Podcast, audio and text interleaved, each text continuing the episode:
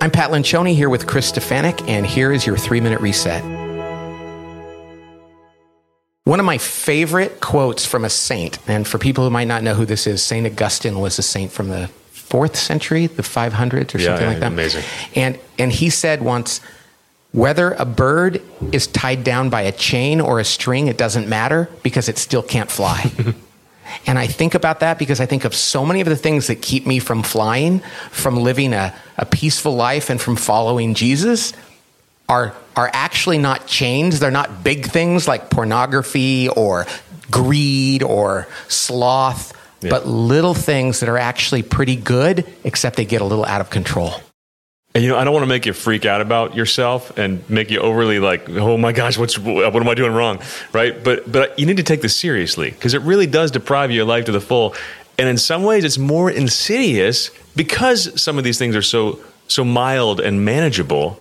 Right. And, and in fact, some of them are actually good things if they're kept in proper perspective, like golf Yeah, it's good. might be fun. But when it becomes an obsession or following your favorite sports team, But you're, you're going to miss church on Sunday to see the game. Maybe Yeah. you have a problem. or you're looking at your watch during church because all you care about is getting home to the game and you're not present with, with, with where you should What be. what are some other examples? I, I think another one might might just be your inability to control your phone addiction, right?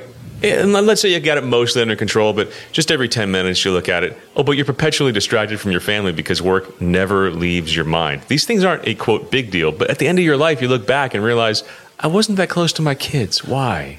Well, and here's another one that builds on that, and that is sometimes our concerns about the well being and success of our children hmm. becomes an idol that takes us away from Jesus, too. All right, so today, I, I, I want to challenge you. Do a little inventory of your life. Think about it. What are those? What are those little strings, not big chains, that you've maybe learned to make peace with?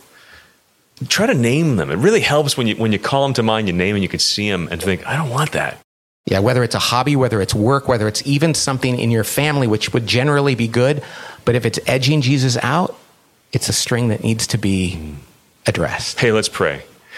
Lord, thank you for loving us so much. We come before you not beating ourselves up, but trusting in you who build us up. Help us to see ourselves clearly. Help us to see those, those strings that tie our wings down.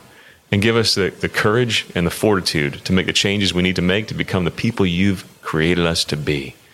Amen. Amen. We'll talk to you tomorrow. See you tomorrow, guys.